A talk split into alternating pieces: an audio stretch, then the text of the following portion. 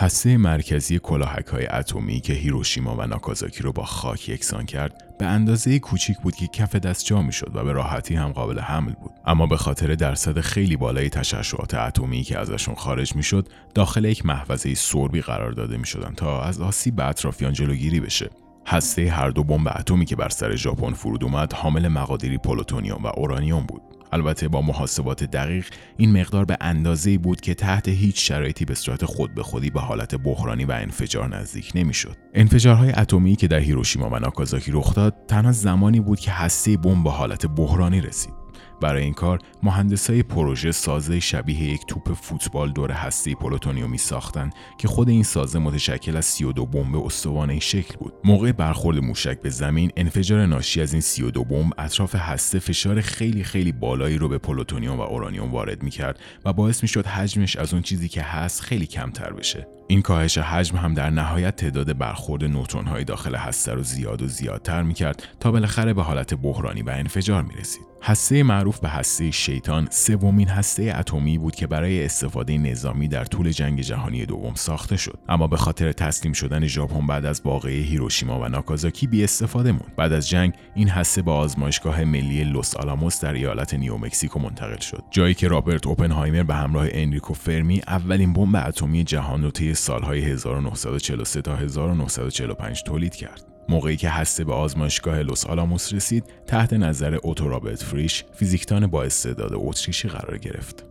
وقتی اوتو رابرت اولین بار پا به ایالات متحده گذاشت برای مطالعه فرایند تکثیر نوترون ها در هسته های پلوتونیومی و اورانیومی به استخدام این آزمایشگاه درآمد. همونطور که توضیح دادم و احتمالا هم خودتون در جریانی در مواد رادیواکتیو نوترون ها با خروج از هسته اتم و برخورد به هسته های دیگه باعث ایجاد تشعشعات اتمی میشن. و اگه تعداد این برخوردها به حد کافی بالا بره و واکنش ای داشته باشیم بسته به مقدار اولیه ماده انرژی خیلی زیادی می‌تونه آزاد بشه. اما به جز کلاهک های هسته‌ای و موشک راه های دیگه هم برای رسوندن مواد رادیواکتیو به حالت بحرانی هست. اگه شما از یک سری مواد خاص به عنوان یک آینه برای برگردوندن چندین و چند باره نوترون ها به داخل ماده رادیواکتیو استفاده کنید می‌تونید با صرف مقدار خیلی کمتری انرژی اولیه و با مقادیر کمتری پلوتونیوم و اورانیوم واکنش زنجیره‌ای داشته باشید. هرچند که شاید در تمامی موارد انفجار اتمی رخ نده اما مطمئنا درصد خیلی ترسناکی از تشعشعات اتمی ممکنه در محیط ساطع بشه. در سال 1944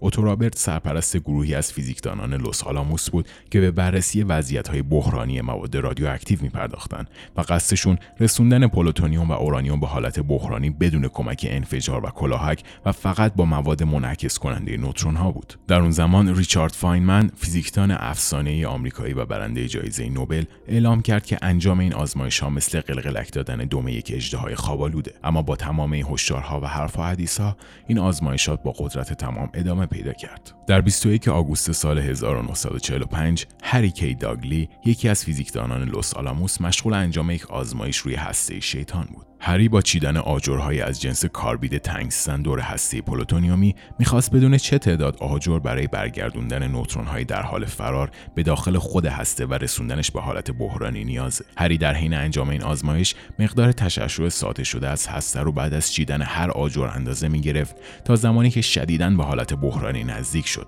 و تصمیم گرفت همونجا آزمایش متوقف کنه. اما متاسفانه هری خیلی کنجکاوتر از این حرفا بود. در همون نیمه شب تصمیم گرفت تنها دوباره به آزمایشگاه برگرده و دوباره این آزمایش رو تکرار کنه.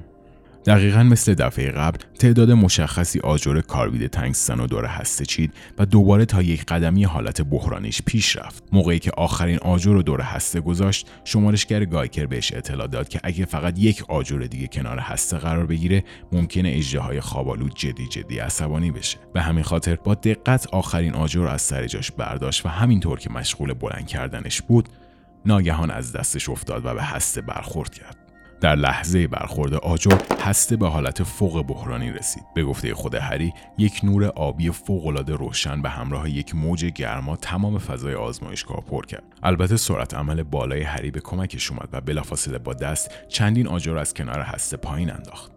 اما متاسفانه در عرض کمتر از یک ثانیه دوز کشنده ای از تشعشعات به بدن هری وارد شد و 25 روز بعد به علت مسمومیت بالا به خاطر تشعشعات اتمی و از کار افتادن اندامهای حیاتی روی تخت بیمارستان وارد کما شد و در سن 24 سالگی درگذشت. البته هری در حین انجام آزمایش کاملا هم تنها نبود. بیرون در آزمایشگاه و به فاصله چند متر کیوسک نگهبانی اون مجموعه بود که سربازی به اسم رابرت داخلش مشغول خوندن روزنامه بود. رابرت 33 سال بعد از هری به دلیل سرطان خون ناشی از تشعشعات اتمی درگذشت. هری داگلی اولین نفر در تاریخ بود که به خاطر انجام این آزمایشات جون خودش را از دست داد و همچنین اولین کشته اصر اتمی ایالات متحده شد. هری قبل از مرگش تقاضا کرد تا جسدش رو برای انجام تحقیقات در خدمت علم قرار بدن. در طی 25 روزی که هری روی تخت بیمارستان بود دوست و همکارش لوئیس سلوتین تمام وقت کنار تختش باقی موند و بهش دلداری داد. دقیقا هفت ماه بعد لوئیس در همون بیمارستان و دقیقا به همون سرنوشت از دنیا رفت. در سال 1946 لوئیس مسئولیت اوتو رابرت در بررسی واکنش های زنجیره ای رو به عهده گرفت. رغم تمام هشدارهای پی در پی فاینمن و فرمی، آزمایشات روی هسته شیطان همچنان ادامه پیدا کرد. لوئیس این بار به جای آجرهای کاربید تنگستن از دو نیمکره بریلیومی برای رسوندن پلوتونیوم به حالت بحرانیش استفاده کرد. به این صورت که هسته رادیواکتیو داخل یکی از نیمکره ها قرار می گرفت و نیمکره بالایی به آهستگی پایین آورده می‌شد تا مقدار نوترون های منعکس شده بیشتر و بیشتر بشه به گفته سایر کارکنان آزمایشگاه لوئیس به شدت آدم بیپروایی بود و از هیچ پروتکل امنیتی برای آزمایشش استفاده نمی‌کرد. لوئیس فقط با کمک دستاش و تیغه یک پیچگوشتی نیمکره بالایی رو کنترل می‌کرد تا هرچه بیشتر و بیشتر به حالت بحرانی هسته نزدیک بشه و چندین بار همین آزمایش رو با موفقیت انجام داد. اما بالاخره یک روز موقعی که لوئیس به همراه هفت فیزیکدان دیگه داخل آزمایشگاه بود موقع پایین آوردن نیمکره تیغه پیچگوشتی لغزید و دو نیمکره در تماس کامل قرار گرفتند که باعث شد هسته پلوتونیومی گیر بیفته.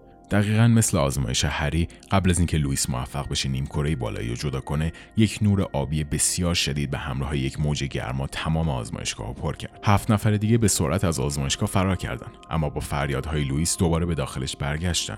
لوئیس به هر نفر یک تکه گچ داد و ازشون خواست محل دقیق ایستادنشون رو علامت بزنن تا مقدار تشعشعی که جذب کردن و تعداد ساعت باقی مونده عمرشون قابل محاسبه باشه. لوئیس نه روز بعد در سن 37 سالگی به خاطر میزان فوق‌العاده بالای تشعشعی که جذب کرده بود فوت کرد.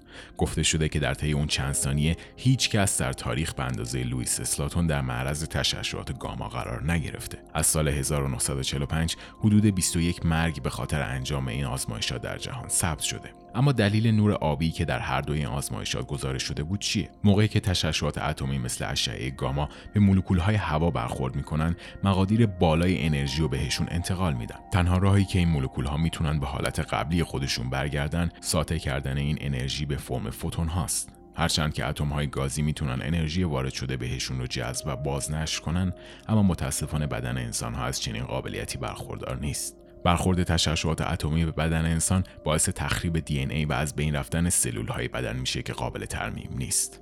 پنج هفته بعد در اول جولای سال 1946 هسته شیطان ذوب شد و به شکلی متفاوت وارد ذخایر اتمی ایالات متحده شد.